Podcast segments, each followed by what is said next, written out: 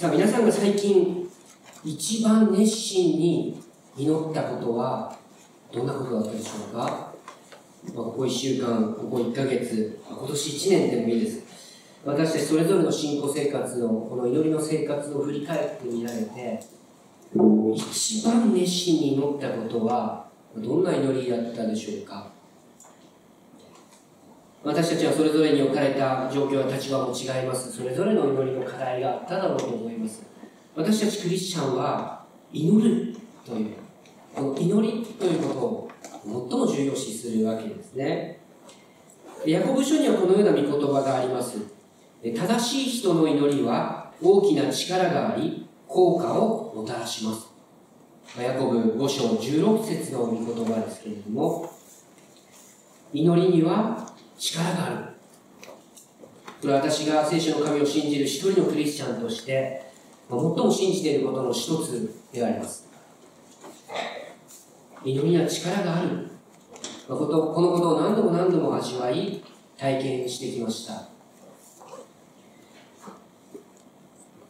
であるクリスチャンの方の証をご紹介したいと思うんですけれども、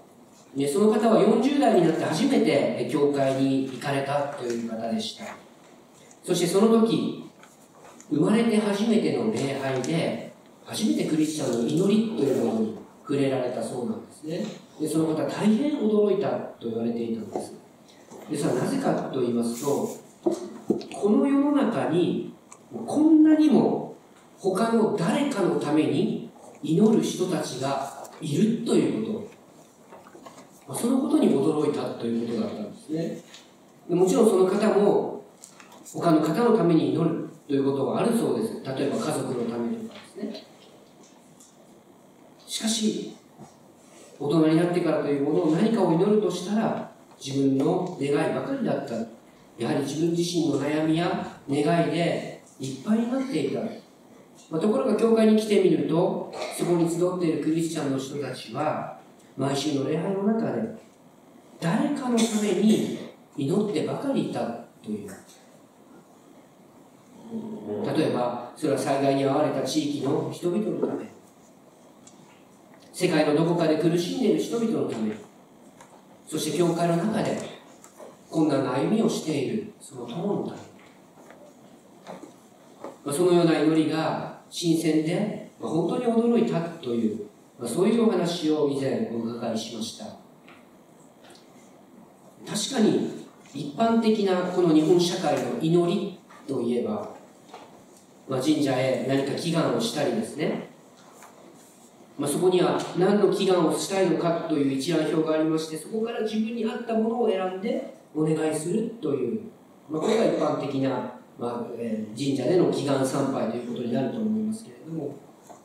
まあ、家内安全合格祈願安産祈願など、まあ、何かあった時だけ神様に頼るお願いする、まあ、そういったことが多いと思います。ですからこれはキリスト教の祈りという概念からそれは全く違うものですよね。しかもわざわざ他者のためだけにそのような祈りを捧げるかというと、あまりそこまではしないかもしれません。歴史的に教会はその誕生以来祈りというものを非常に大切にしてきたわけです。それは自分の願いを叶えるための祈りではなくて神との対話コミュニケーションとしての祈りのあり方であります。私たちは今年度、首都原稿録を学びつつ、一番最初にできた教会の姿、初代教会の姿をたどってきました。そこから学んだことは、教会は始まった当初から祈りというものが最も基本的な姿勢だったということです。それは使徒の2章の42節にこのように書いてますね。彼らは使徒の教え、相互の交わり、パンを裂くこと、祈ることに熱心になった。その誕生したその最初から、教会は祈ることに熱心だったわけです。またイエス様はこのような御言葉を残しております。二人または三人が私の名によって集まるところには私もその中にいるのである。これはマタイの18章20節の御言葉ですけれども、なぜイエス様はこの2人以上にこだわっておられたんでしょう一人での祈りは聞かれないということなんですかね決してそうではない。もちろん、神様私たちクリスチャンの祈り一人一人を導き、祈りを聞いてくださいますけれども、しかしここでイエス様が私たちに教えようとしておられること、これはですね、決して私たちを孤独にはされないということなんですね。神様は私たちに決して孤独な戦いを強いるお方ではありません。神様は教会を作ってくださった。そして支え合う信仰の友、神の家族を与えてくださっている。だから私たちは共に祈り合うことができるわけです。聖書はたった一人の一人ぼっちのクリスチャン一人での信仰生活というものは教えてはいません。共に集まり共に礼拝し共に支え合い祈り合う。そのような信仰者を教会は教えて聖書は教えているわけです。だから教会の中に何か問題が起こった時も自分自身に何か試練が与えられた時に共に祈りつつ協力して対処していくことができるわけです。そのようにして2人3人が複数の者が共に集まる時私の祈りっていうのは私たちの祈りに変わります。ですからそこには独りよがりな自分勝手な祈りではなくより神の御心にかなう祈りより神様に喜んでいただける祈りを捧げることができるようになるわけです。今日はこの祈りということについてとりわけ他者のために取りなし祈り続ける教会の姿から共に教えられていきたいと思います今日箇所12章の一節でありますけれども12章の一節はその頃というところから始まっていきます。その頃というのはいつの頃か。それは先週見ましたけれども11章の後半にあるようにアンティオキアという国際都市に違法人中心の教会が誕生しました。そしてその場所で世界で初めてイエスを信じる者たちがキリスト者。クリスチャンと呼ばれたということを先週言いましたけれどもまさにそれと同じ時期に起きたのがこの12章1節の出来事です。どんなことが起きたのか。ヘロデオは教会のある人々に迫害の手を伸ばしヨハネの兄弟ヤコブを剣で殺したとあります。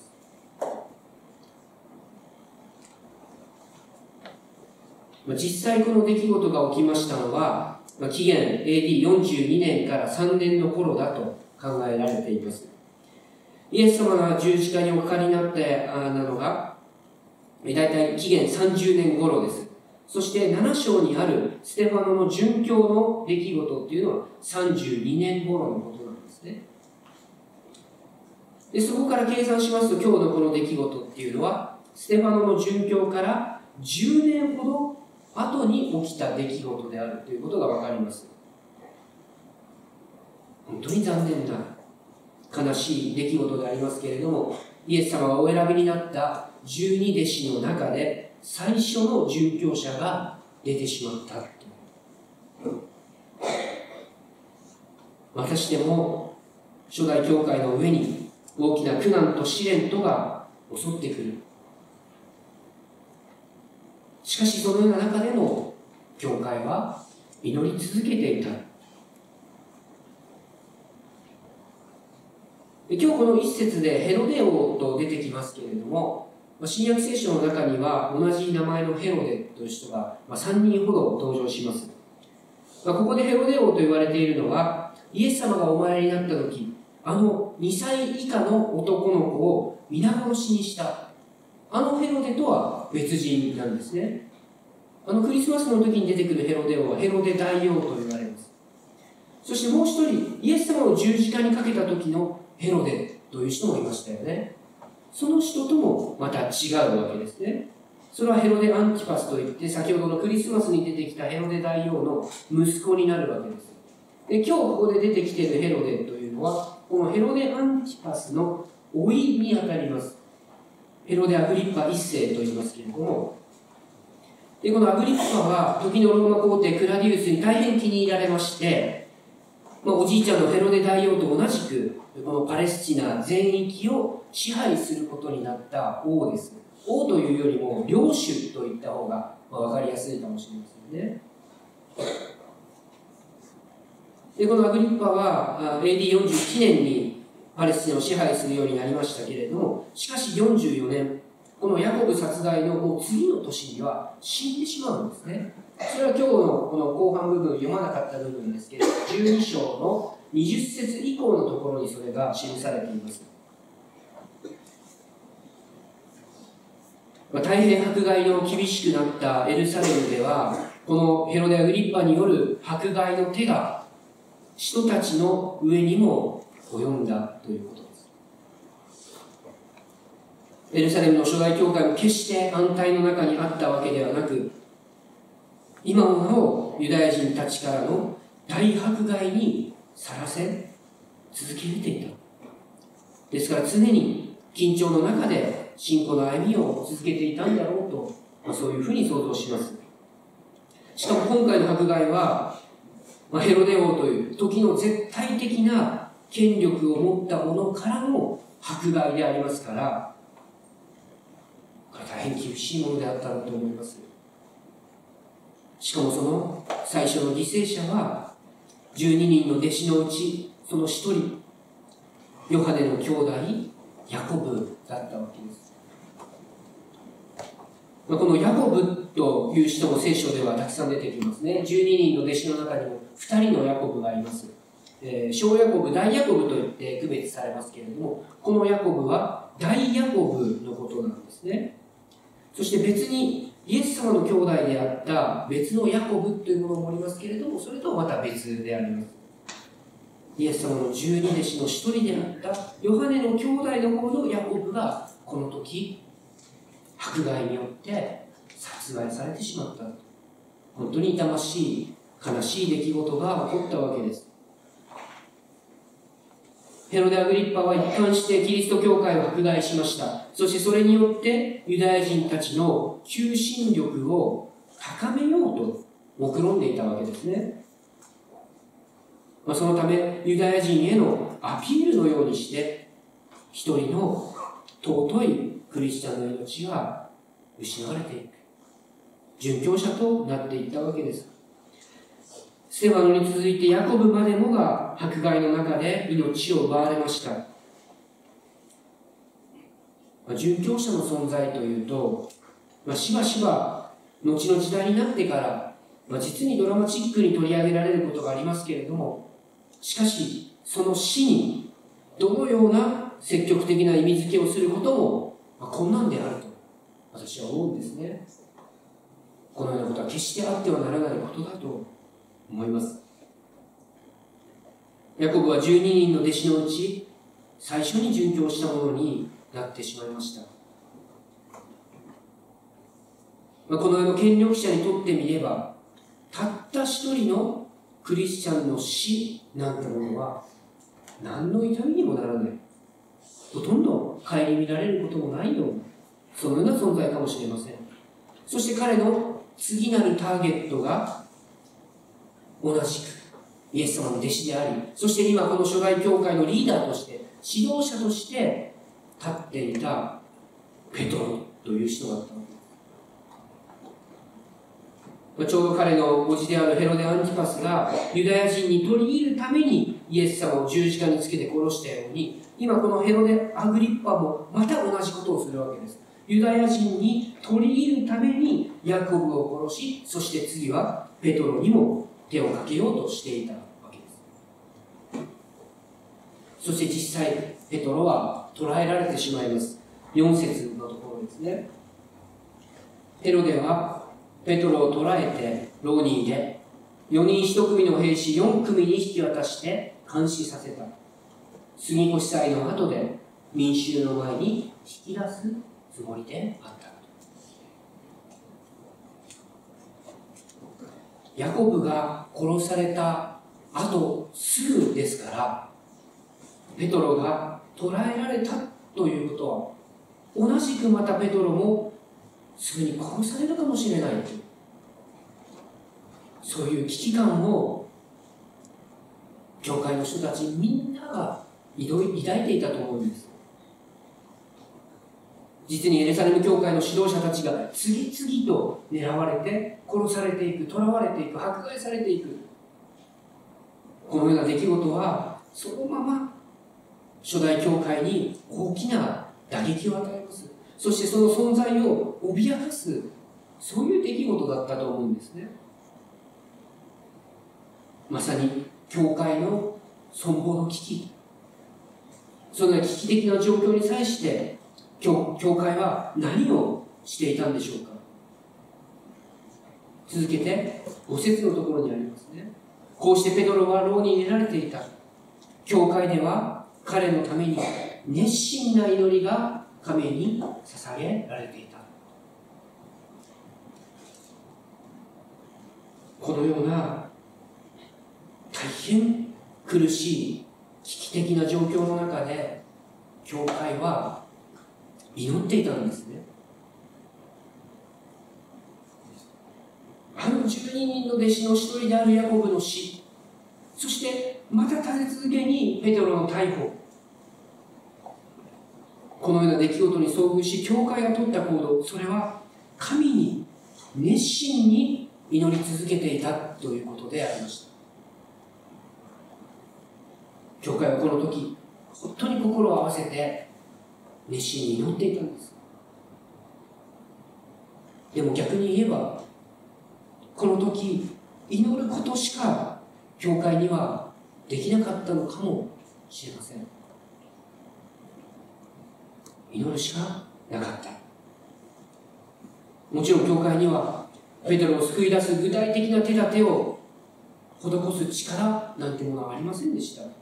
何かですね実力行使をしてペテロを救いに行こうという。そんな力ももちろんありません。普通の民衆の集まり。それが教会ですから。ある意味でこの時教会は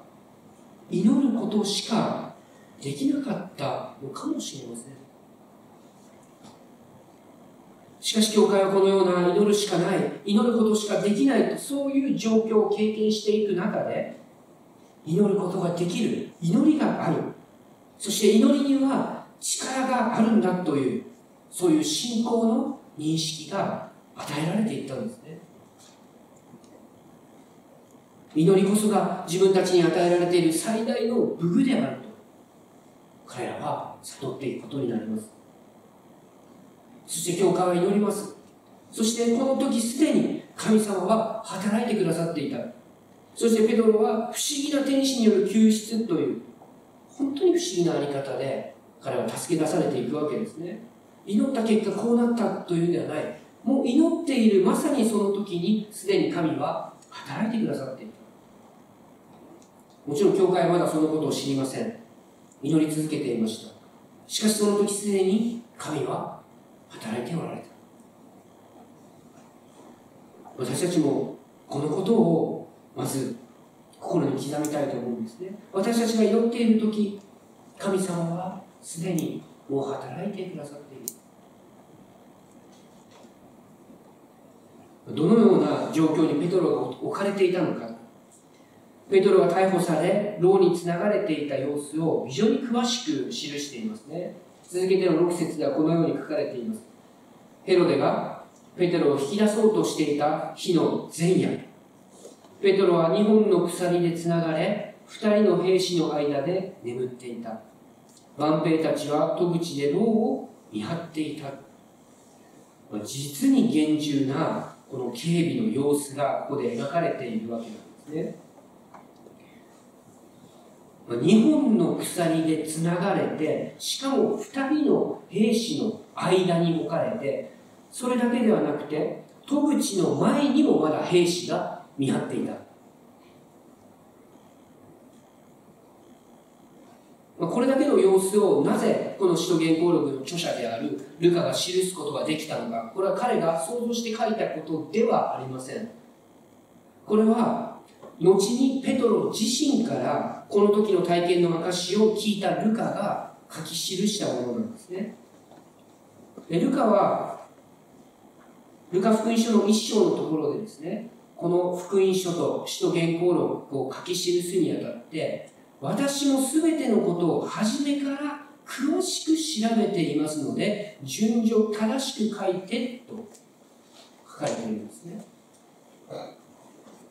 だから全ての出来事を詳しく調べました。そしてインタビューしました。そしてこの使徒原稿録とルカ福音書っていうものが出来上がったわけですね。ですからこの時のこのペテロの牢の中の様子というものもペテロ本人の口から語られたものであります。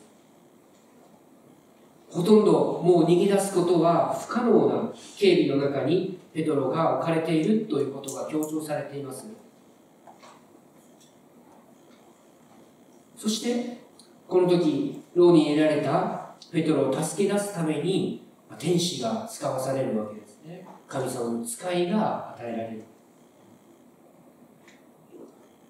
ちょうどヘロデがペトロを牢から引き出そうとしていた前夜その前の日だったわけですね。もしこの時この瞬間牢から引き出されなければきっとペトロはヤコブと同じように殺されていたかもしれません。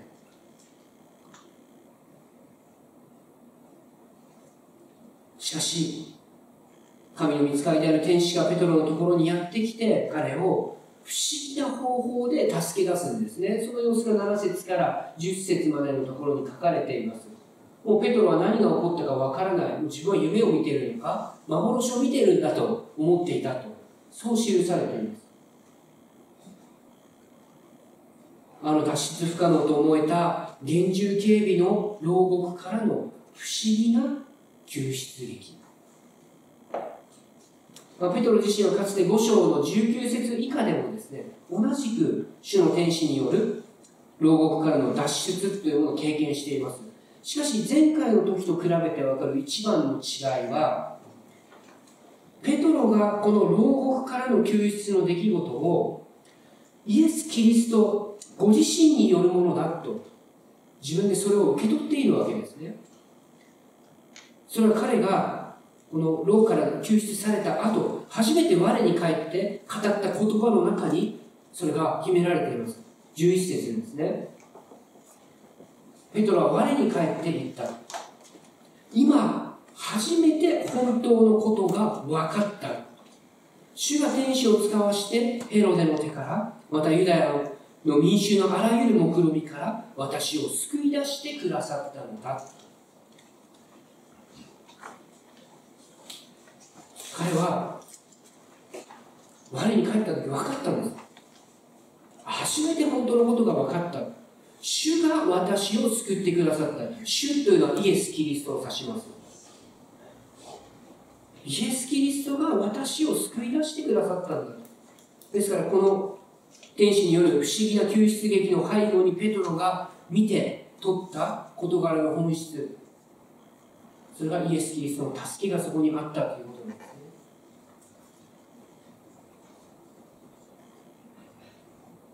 そしてこのようにして牢獄から解き放たれたペトロがじゃあどこに向かっていったか。教会の仲間たちのいる場所へ向かっていったんですね。それが12節にどこに行ったかというのが書かれていますね。そこにはマルコと呼ばれているヨハネの母マリアの家です。マルコの母マリアの家。このマルコという人は、12章の25節にも出てきますね。でこの後、バルナバとサウロ、まあ、後にパウロと呼ばれる人ですけれども、まあ、彼らと一緒に伝道旅行に出かける一人でもありますし、そしてそれだけではないですよね。あの、マルコ福音書を書き記したと考えられているのは、このマルコです。そしてそのマルコの母マリアの家ですから、いわゆるマルコの実家ということですね。まあ、このマルコの実家が初代のエルサレム教会においては非常に重要な役割を果たした場所になっているんですね。まあ、後々の教会の伝承によればですね、このマルコの家っていうのは、イエス様と弟子たちの最後の晩餐が行われた場所であると。そしてまた、使徒言行録の1章の13節であるとか、2章1節で、ペンテコステの精霊降臨の舞台となった家である。まあ、しばしば2階の広い、えー、この部屋に集まっていたということで、アッパールームというふうにも称されているま。そういう場所ですね。でもちろんこの時代はまだ礼拝堂とか教会堂という立派なその建物を持たない時代です。どこで礼拝をしていたのか、初代教会の人たちはそれぞれの家々に集まって礼拝をしていたわけです。ですからその初代のクリスチャンたちの大切な仲介場所の一つがこのマルコの家だったということなんです。ですから今日この5節のところでひたすらペトロのために熱心な祈りが神に捧げられていたのもこの場所であったでしょうしで事実ペトロが解放されたのもおそらく真夜中のことであったわけなんですけれども。しかしそれにもかかわらずエルサレムのクリスチャンたちは大勢がここに集まっていたと。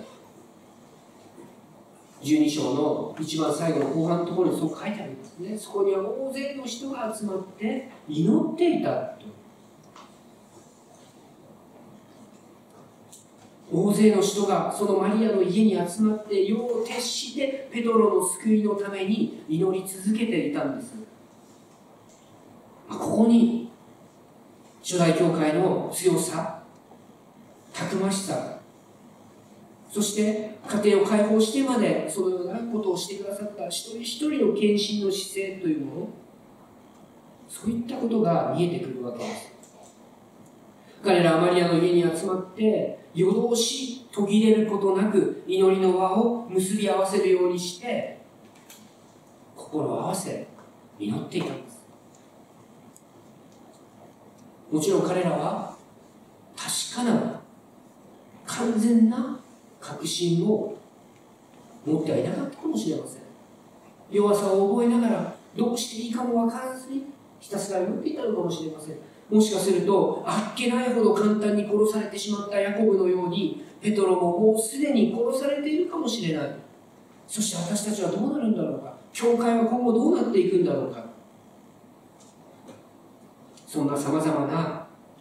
疑いや信仰の揺らぎというものを動揺しつつ信じきれないままに祈っていたかもしれませんよね。それは私たちの姿と同じじゃないでしょうか